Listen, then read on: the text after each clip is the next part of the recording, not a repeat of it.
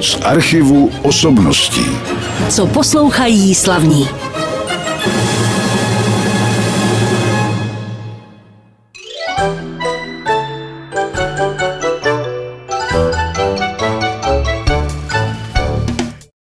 Jenom pár dnů zbývá do konce roku 2022, blíží se nový rok 2023, ale i v tomto roce posloucháte třeba reprízy pořadu, který jsme pro vás připravili na toto období přelomové těch let. Samozřejmě v závěru si budeme přát, aby ten další rok byl lepší, než byl ten předchozí. A já jsem si pozval do studia dneska zástupce divadla, které, když se hraje pro děti, tak děti vůbec netuší, kdo je v zákulisí toho všeho, co se odehrává na jevišti, totiž zástupce divadla Spejbla a Hurvínka.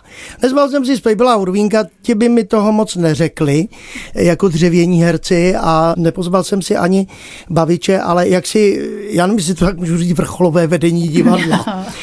A to paní Denisu Kiršnerovou. Dobrý den. Dobrý den. Která je ředitelkou tohoto divadla a taky ještě jste si nechala tu funkci dramaturgině. Tak nějakým způsobem dá se říct, že máme takovou otevřenou dramaturgickou radu, ale oficiálně dramaturg nejsem. Dobře, a pak jsem si pozval Davida Janoška, což je, já řeknu jenom zatím tu vaši poslední funkci od roku 2021, tuším, že nikdy od léta, jste uměleckým ředitelem divadla. No a to bych se chtěl právě zeptat, co dělá umělecký ředitel divadla Spejbla a Hurvínka? Dobrý den. No, umělecký ředitel divadla Spejbla a Hurvínka řeší program, programovou nabídku divadla, řeší to, jak se to divadlo bude vyvíjet dál v čase, zajišťuje provoz, přemýšlí nad plánováním fermanů, provozu, toho, co kdy budeme hrát. A řeším personální zajištění a obsazení divadla, to znamená soubor, hlavně především práci s hercem, řešíme zkoušky, to je taková hlavní asi náplň té mé práce. Dobře, tak já vás teď vyspovídám jednoho po druhém, ani nemusím říkat teda mluvte vy nebo mluvte vy, protože tady máme ženu a muže, tak to bude jasné našim posluchačům. Denisa Kirchnerová, která je ředitelkou divadla Spejbla Hurvínka už od roku 2017. Vy jste tenkrát vystudovala takový obor, o kterém nevím, co si mám myslet, pač teda jsem ho nestudoval. Co to je kulturologie, kterou máte vystudovanou? Tak kulturologie byl obor, který byl takovým jako průsečíkem různých náhledů na člověka a na kulturu jako adaptační mechanismus pro prostředí, ve kterém žije. Takže byla to katedra teorie kultury, která tento obor spravovala, když to tak řeknu. Takže je to takový širší záběr nebo podívání se na člověka v jeho prostředí, trošku taky jako na tvora biologického, ale především na tvora kulturního který tu kulturu používá proto, aby přežil. Takže to je takový jako širší náhled. Jinak nám říkali, že jsme animátory kultury. Aha. Takže my můžeme tak jako do budoucna tu kulturu tvarovat a nějak podněcovat, tak, tak když to tak stručně schrnu, Dobře. to byl můj obor. To bylo v kterých letech, jenom se zeptám, ta studia? To já jsem končila někdy v roce 2003, si myslím. To bylo teda no. po revoluci, protože já si Po vzpomínám, revoluci, že ano. na tenhle ten obor, když jsem byl na minulém pracovišti nebo před minulém, tak mě nutili studovat teorii kultury, ale to bylo za komunistického režimu. Mm-hmm. A to nebyli animátoři kultury, ale měli jsme jaksi organizovat zábavu, brigád socialistické práce potom a tak. Takže to bylo docela takový obor, který mě teda nelákal v žádném případě, takže jsem tam nešel. Nic se mi nestalo naštěstí tenkrát. Ale pojďme dál k divadlu Spejbla a Hurvínka. Vy jste tedy působila nejdřív jako dramaturgině, samozřejmě. Všichni známe vašeho tatínka Miloše Kiršnera, vaši maminku paní Helenu Štáchovou, která tady kdysi byla ve studiu. Ve studiu už byl taky Martin Klásek, ten byl donedávna mluvičem Spejbla a Urvínka. Ve vašem divadle teď je jím Ondřej Lážnovský. No a možná budete muset dál vychovávat další generace, protože ono to opravdu hrozně rychle běží. Jak se vlastně vybírá takový hlas nového mluviče? Protože prozatím, až do vašeho tatínka, kterého si vybral pan Skupa, tak to, jak si šlo samospádem, tak jak to je dál, jak se to dá nějak určit, že tohle je ten Hurvínek a Spejbl? Tak já pak přidám slovo Davidovi, který se toho účastní ještě aktivněji než já, ale máte pravdu v tom, že tam svým způsobem shodou okolností a šťastných náhod šlo to předávat jakoby z mistra na žáka tady, jak my říkáme, ten lipový kolík. V dnešní době my se dostáváme trochu do situace a máme i nejmladší členy soubory, kteří tyto hlavní postavy interpretují, které jste ani nemohl zmínit protože my vlastně zvažujeme a už jsme si to tak vlastně oficiálně i sdělili na našich poradách, že by do budoucna ti interpreté těch hlavních postav byly vždy dva což je pro možnost současně uvádět představení ve větším počtu. Je to větší komfort pro ty interprety a už se úplně nedá očekávat, že se objeví někdo, kdo v tom divadle tak, jak to bylo u těch předchozích interpretů, opravdu stráví život od rána do večera a my samozřejmě i v těch pozicích, v jakých jsme musíme zajistit plynulých od toho divadla, tak je to jeden z výhledů, jaký máme. A to, jak se vybírají, to bych možná trošku tady postoupila odpověď Davidovi. No je pravda, že ten výběr vlastně nám byl vždycky hrozně usnadněný, protože ano. přichází a hlásí se k nám do divadla pořád lidi, kteří o Spejbla Hurvínka, potažmu paní Kateřinu Máničku a Žerika mají sami jako velký zájem. To znamená, že i vlastně teď ta nejmladší nastupující generace, kterou my teprve budeme oficiálně představovat někdy právě v novém roce, na začátku nového roku, k nám přišla do divadla takovým jako malým zázrakem. A ono se jako ukazuje vlastně při tom zkoušení, při těch zkouškách, když s něma člověk pracuje, že tam je nějaká dispozice. My nikdy hmm. jako nevíme, jestli je to hnedka ta dispozice hotová, nebo jestli bude potřeba s ní ještě pracovat, ale samozřejmě vzhledem k tomu, že pracujeme hodně s hlasem, pracujeme prostě s herci jako nástrojem mluvním, tak zjišťujeme při všech těch možných setkáních, že třeba ta dispozice tam je, tak jako se to ukázalo teďka u těch nejmladších, který ještě nemůžu vyslovit ty jména, ale vyslovíme je velmi, velmi záhy takže mám pocit, že pořád nám štěstěna dost hraje do karet, protože se v divadle ti lidi tak nějak objevují sami. A nebo třeba u interpretky Máničky a paní Kateřiny, u té nejmladší, která právě teď bude nastupovat, tak tam se to ukázalo jenom tím, že jsem jí dal přečíst text a prostě jsme to zkusili a zkusili jsme, jestli do jakých výšin až může hlasově jít, naopak do jakých hloubek může jít a z toho se najednou ukázalo, že ta dispozice tam je, aniž by jsme při tom nabírání té dotyčné do divadla vůbec jako řešili, že by třeba někdy Máničku s Kateřinou mohla dělat. Takže mám pocit, že dílo štěstěny a náhody je tam teda obrovský a že máme jako velkou kliku. Dobře, nebudeme mluvit dál o tom, protože ta jména ještě neznáme a dozvíme se je určitě i z vašich webových stránek posléze tedy. A to už brzy, teď v tom novém roce nebo po novém roce s velkým N. Tak já bych teď navrhoval, ale abychom si zahráli muziku. My jsme na začátku slyšeli jenom takový krátký jingle, který byl, to vy řeknete, z jedné hry divadla Spejbla a Hurvínka. A my tady máme takový seznam, teď jste možná slyšeli lehké zašustění papíru, tak my se projdeme několika představeními a myslím, že to první bude představení dětské pro děti. Je to tak, je to představení hudvínek mezi osly. Autorem hudby byl Jiří Škorpík, autor textu Robin Král a jsou to ty první vlastně ukázky, které si budeme pouštět. Hurvínek mezi osly, to bylo představení pro děti, ze kterého zněly tyhle ty písničky. Já možná doplním, že tady jste slyšeli postupně Ondřeje Lážnovského, ale taky Martina Kláska, Helenu Štáchovou Jiřího Škorpíka, autora hudby k této Hurvínkově a Spejblově hře a to je všechno.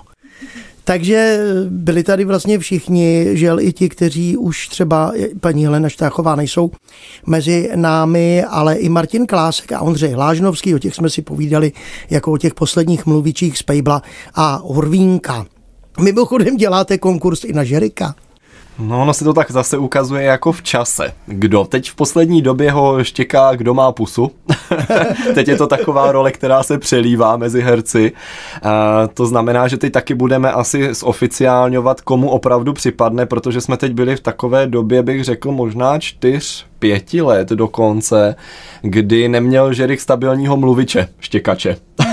Takže to by mělo být součástí vůbec těch oficiálnění jmen, aby se už ustanovil jeden herec, který mu mhm. třeba taky otiskne charakter, protože on Žerik vždycky ten charakter měl jako poměrně krásný, pevný a všichni jsme ho měli v těch škatulkách nějakým způsobem taky zařazenýho v reakcích a v komentářích a samozřejmě je to jiný, když na Žerička máte tři lidi a každý reaguje na jiný podnět, než když je to jeden interpret, který mu otiskuje svůj charakter, takže já doufám, že už se to teďka taky tak sjednotí a budeme přesně vědět, koho tam můžeme psát. Dobře, já teď dám Denise chviličku volno, protože jsem ještě nevyspovídal Davida Janoška, uměleckého šéfa současného divadla Spejbla a Hurvínka. Já jsem teda se díval na nějaké vaše CVčko tady na stránkách divadla Spejbla a Hurvínka a zjistil jsem, že vy jste měl namířeno do oboru designu ze začátku nábytek a interiér, tak nevím, jestli byste si s tím víc nevydělal, než divadle Spejbla a Hurvínka dneska. Ale samozřejmě je dobře, že jste tam. Ale navíc jste taky začal inklinovat nejenom teda k herectví, k divadlu vůbec, ke scénografii, ale právě taky k herectví. Ale teď vy divadle nehrajete. Teď hraju. Teď hraju. Zrovna teď. hraju. Teď jsme naskoušeli novou inscenaci s Jirkou Jelínkem, Spable Hurvínek a já se jmenuje a tam hraju postavu Davida. ale nehraju sebe, Nehrajte ale postavu sebe. Davida hraju. Takže teď si i zahraju občas, teď zrovna po novém roce budeme mít reprízy, takže tu inscenaci, která je taková nejčerstvější, budou mít diváci možnost vidět a tam zrovna teda i mě. A vy, vy jste i vodil někdy v tom divadle Loutky? Já jsem byl v divadle na půl roku i jako loutkoherec, takže jsem i vodil a zároveň to byla moje veliká láska od dětství, takže já k velkému divadlu, k velké činohře a vlastně teď obloukem zase zpátky do našeho divadla jsem se dostal přes loutkový divadlo a přesto, že jsem se ve 12 letech doopravdy do Spejbla Hudvínka zamiloval, ale takovým způsobem, že jsem tomu propadl, že jsem si začal ty loutky vyrábět sám doma, tehdy jsme si právě ještě psávali s Helenkou Štáchovou a řešili jsme to tak jako průběžně, že co by z toho kdy mohlo třeba do budoucna být, no ono je z toho toho tady to ve výsledku, že tady sedím vedle paní ředitelky současné. Takže ona ta cesta je taková jako poměrně dlouhodobý oblouk, kterým jako procházím a vlastně mezi tím jsem vystudoval přesně ten design nábytku, mm-hmm. ze kterého jsem potom se běhl ke scénografii, protože to k sobě mělo jako by ta práce s prostorem velmi, velmi blízko.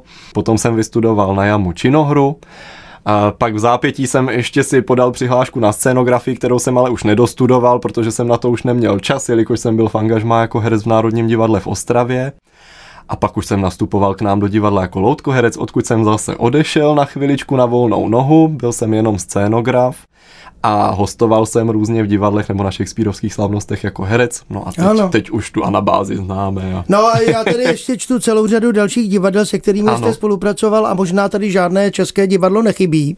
Ani moravské, teda ani sleské. Myslím, že ještě pár jich je, kde jsem se neukázal, ale je pravda, že už jich asi scházet moc nebude. Date, já tady teda nemám vaše datum narození, nevím, kolik vám je let, ale asi ne moc. A z těch jste toho teda hodně. No, je to poměrně velká rychlost. Dobře, tak budeme se dál věnovat divadlu Spejbla a Hurvínka v našem pořadu. My už jsme tady mluvili o té jaksi historii mluvíčů a jak je to s vodiči. Je to taky takový problém třeba sehnat někoho jako šikovného vodiče, třeba asi člověk, který vyjde jako loutkoherec čerství, je hned použitelný, taky asi musí mít nějaké zkušenosti. No, hlavně jako není úplně škola loutkoherecká, která by vychovala loutkoherce, Aha. na které my si ukážeme, že bychom je rádi měli v souboru, takže svým způsobem si je připravujeme sami a je to taky vždycky opravdu otázka štěstí se s někým takhle setkat. A to bych zase předala slovo Davidovi. No, já se toho nechci, nechci se, ale on to má všechno tak hezky na starosti. no, no je to pravda, tak jak říká Denisa, vlastně katedra alternativního a loutkového divadla, která je na Damu, se momentálně už specializuje spíš na to alternativní divadlo a ta loutka se stala jako velmi okrajovým žánrem, takže pro nás najít jako loutkoherce, jako už hotovýho loutkoherce, který ho přijmeme do divadla, dáme mu do rukou loutku a on ji precizně odvodí, není vůbec jako reálný. To by byl krásný zbožný sen. Ale musíme si ty lidi doopravdy vychovávat a připravovat a ona ta příprava toho loutkoherce samozřejmě podle schopností, tak talentu, pokory, pracovitosti toho, kolik tomu člověk chce odevzdat času, je poměrně jako dlouhá záležitost, ale je třeba pravda, že teď k nám přišli do divadla tři mladí, velmi šikovní herci, kteří jsou primárně činoherci a ukazuje se, že mají jako veliký předpoklad a v podstatě za půl roku dokázali svou pracovitostí tolik, že jsou schopní teď naskočit na lávku, ze které my ty loutky vodíme a hrát. Což je jako si myslím, že je úžasný, pro nás samotný je to veliký překvapení, ale ta výuka v podstatě, která na nás padá, protože už doopravdy se nedají loutkoherci sehnat, je jako velice intenzivní práce, kdy ti lidi musí trávit v divadle spoustu, spoustu hodin času po představení a zkoušet a nekonečně drillovat a chybovat. A sebere to jako spoustu energie, tak přináší to hromadu bolestí zad, rukou a dalšího, takže koho to neodradí, ten už potom většinou se trvává dál. Já vás nechám zase teď chviličku odpočinout a pustíme si další hudební ukázku a na té mě zaujalo, že autorem hudby je Ivan Štědrý, můj dlouholetý přítel, bývalý samozřejmě, protože Ivan Štědrý zemřel, už je to pár let a bydlel tady nedaleko našeho rádia. Klasik Praha a autorem textu je Helena Filipová. O tom představení by mohla zase něco říct paní ředitelka. Tak to je představení Spable versus Drákula, což je kultovní představení, které se na ten repertoár právě z tohoto důvodu vracelo. Je to muzikál, představení pro dospělé, teď nevím, jestli jsem to uvedla, asi ne. A skvělá hudba, skvělé texty a je to v podstatě s takovým nadhledem. Pan Spable si chce přivydělat a pouští se do umění a píše muzikál a trošku se mu to celé vymkne z rukou. Opravdu ty texty a hudba jsou natolik stále moderní a dá se říct i aktuální, že my to představení máme moc rádi a pořád je na tom našem repertoáru. A my si teď pustíme pár písniček, zase budou zpívat Martin Klásek, Helena Štáchová a to je všechno, tito dva představitelé. Nevím teda, jestli tam je Spejbl, Hurvínek, Mánička i Bábinka, to nevím. Myslím si, že i paní Kateřina ne, ale tady z toho výběru mm, tady, tady asi tady nebude. paní Kateřina není. V A tak si to poslechneme a uvidíme, No. uslyšíme. Ale v představení zpívá. Spable versus Drákula, představení pro dospělé. Mimochodem, my teď už budeme pouštět jenom hudbu z těch představení pro dospělé publikum, ale můžou náš pořad samozřejmě poslouchat i děti. Pokud bychom dětem nevzali moc iluzi. Já vím, že to probíhá tak, že samozřejmě děti považují za postavy nikoliv herce, vodiče, mluviče, ale Spejbla, Hurvínka, další, kteří tam jsou. Tak jak se takové představení hraje? To vlastně asi můžete hrát i na playback z nahrávek, nebo jak to probíhá u těch představení pro děti, když se k tomu vrátíme? No tak samozřejmě je tam eh, mluvící kabina, odkud herci hrají a ty záznamy opravdu používáme nebo máme připravené pro nouzové případy, Jenom nouze. když někdo přijde o hlas, tak jinak opravdu je nevyužíváme. A já si myslím, že ta iluze pro ty děti zůstává zachována ku podivu, i když se dostanou do toho zákulisí. Já si to pamatuju vlastně od sebe, když jsem byla malá, tak jsem i znala to, co se tam vlastně chystá v tom zákulisí, ale ten příběh jsem sledovala jako reálnou věc a nějak jsem neuvažovala o tom, že jsem ty loutky tam viděla vyset na nitkách a myslím, že ty děti s tou iluzí jdou a nic jim to nepokazí. Určitě děti mají velkou představivost a jsou teda vděčnými diváky, ale taky pozornými někdy samozřejmě, protože někdy se může stát cokoliv i na jevišti. A co se týče těch zahraničních vystoupení, tam to vždycky byl samozřejmě problém s jazykem, vy jste vždycky hráli na jevištích zahraničních v tom jazyku té které země. Je to taky dodnes určitě, a, ale po té koronavirové době jsou dneska možnosti zájezdů. My jsme vlastně vycestovali v květnu do Paříže, hráli jsme ve francouzštině v Českém centru a navázali kontakt s divadly ve Francii a budeme se tam vracet na takové turné letos opět v červnu. Takže jsme se vydali i tady tím frankofonním směrem, jinak náš vlastně v úvozovkách trh bylo Německo, kam jsme často jezdili a kde jsme hostovali, takže snažíme se i tady tu tradici udržovat těch zahraničních zájezdů a zahraničních vlastně verzí těch představení. A jinak by se dalo říct, že za ty roky těch zkušeností nějak tomu vyhrocenému dialogu otce a syna rozumějí docela všude a nějak ta situace toho uondaného otce a toho skotačivého dítěte, který má neustále nějaký další nápady a dostává toho tátu do různých prostě nečekaných situací, tak ta je nějak blízká všem, dá se říct, kolem dokola země koule a reagovali na to dost podobně. Pokud nenarazíte vyloženě na nějaký jako kulturní mm-hmm. rozdíl, něco, co by se někoho mohlo dotknout, tak je to poměrně dost univerzální jako situace, kterou Dobře. sdělujete. No, já jsem si totiž vzpomněl na jednu příhodu, kterou jsem četl a myslím, že to bylo taky na těch vašich webových stránkách, když se hrálo v Maďarsku a tam byl ještě pan Skupa.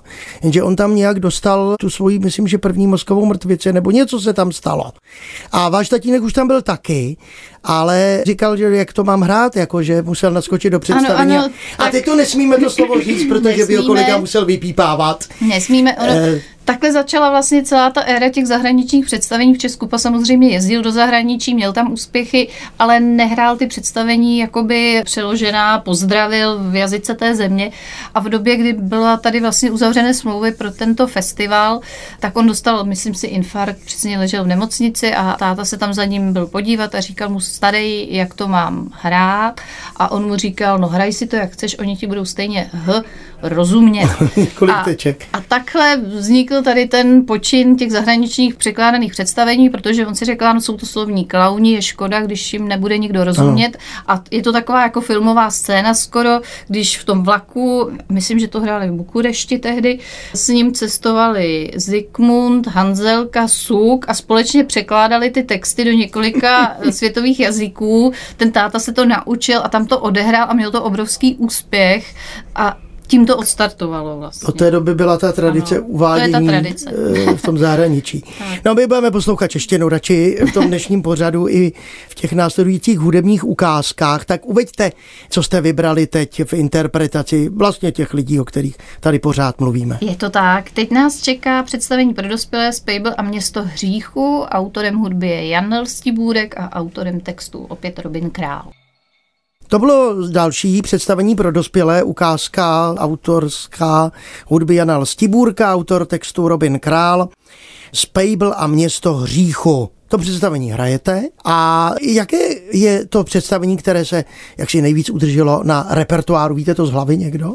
Tak historicky asi nejhranější přes tisíc rep Breeze mělo představení Hudvínek mezi broučky, což bylo hmm. představení, které napsal ještě Skupa s Fenigem a v nějakých úpravách se uvádělo až si myslím do 90. let a je rostomilý, že vždycky v něm ta nastupující generace měla premiéru těch nových interpretů tady s těmi broučky. A vlastně Hudvínek mezi broučky bylo představení, u kterého se moje maminka rozplakala a museli jí z divadla vynést. A tak bylo jí asi zhruba pět let, ne, že by to bylo později, ale bylo to takhle jako brzký dětský zážitek, tak to byly takový ostruhy pro všechny. Já myslel, že plakala už jako členka souboru. Nad tím představením to ne.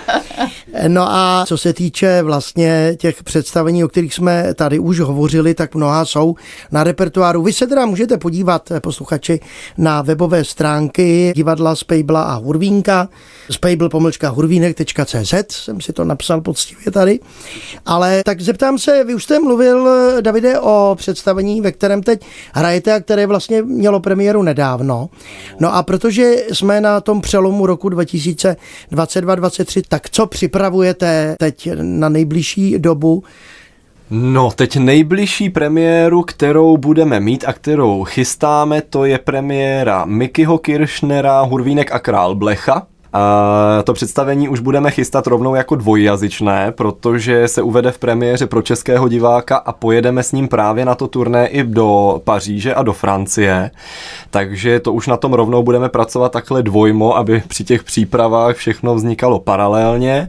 A Miky teď všechno kreslí, teď je zrovna v tom největším vývoji a lámeme si nad tím hlavu, jak to technologicky bude fungovat, jak to všechno bude vypadat. Bude to takové taky iluzivní představení barokizujícího charakteru docela hezká opulentní podívaná, tak jak vždycky jsou Mikyho představení malebný a pestrý, tak si myslím, že i tady to bude velmi, velmi originální a barvitý.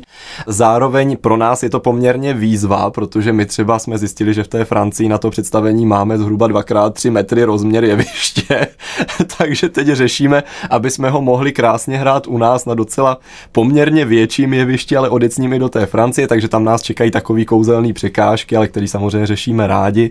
To je tak asi to nejbližší, teď nám běží spolupráce s Planetem, protože nám Hurvínek pořád lítá na oběžné dráze ve vesmíru, takže připravujeme natáčení pořadu do kupole Pražského planetária, což je teda taky veliký počin, který zase má na starosti Mickey Kirchner, a protože Mickey je tady v tom takový úžasný vizionář, jakmile se do něčeho zakousne, tak prostě jde a jede absolutně střemhlav a zároveň je to spousta věcí, které obnáší jako veliký originality technologický.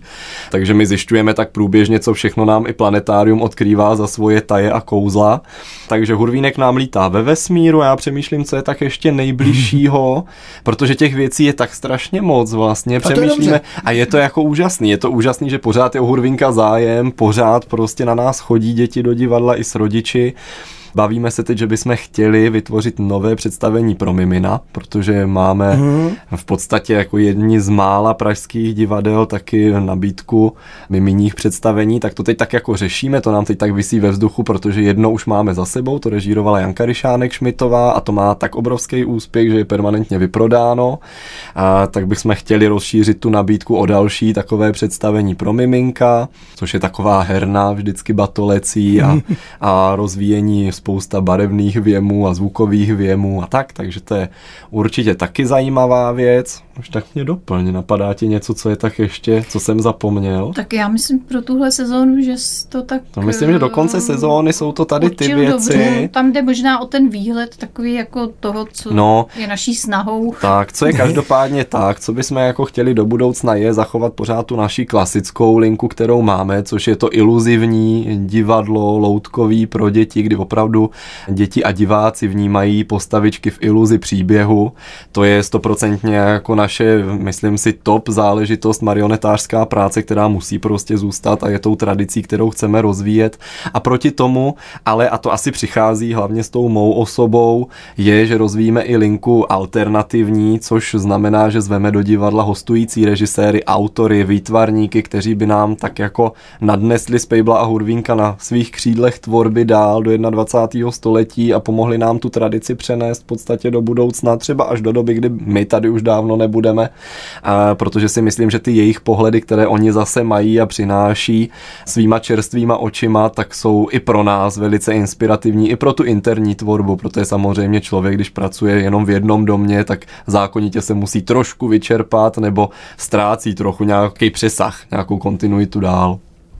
Já vás musím přerušit, protože náš pořad se blíží k závěru, abychom stihli ještě poslední písničky v tomto pořadu.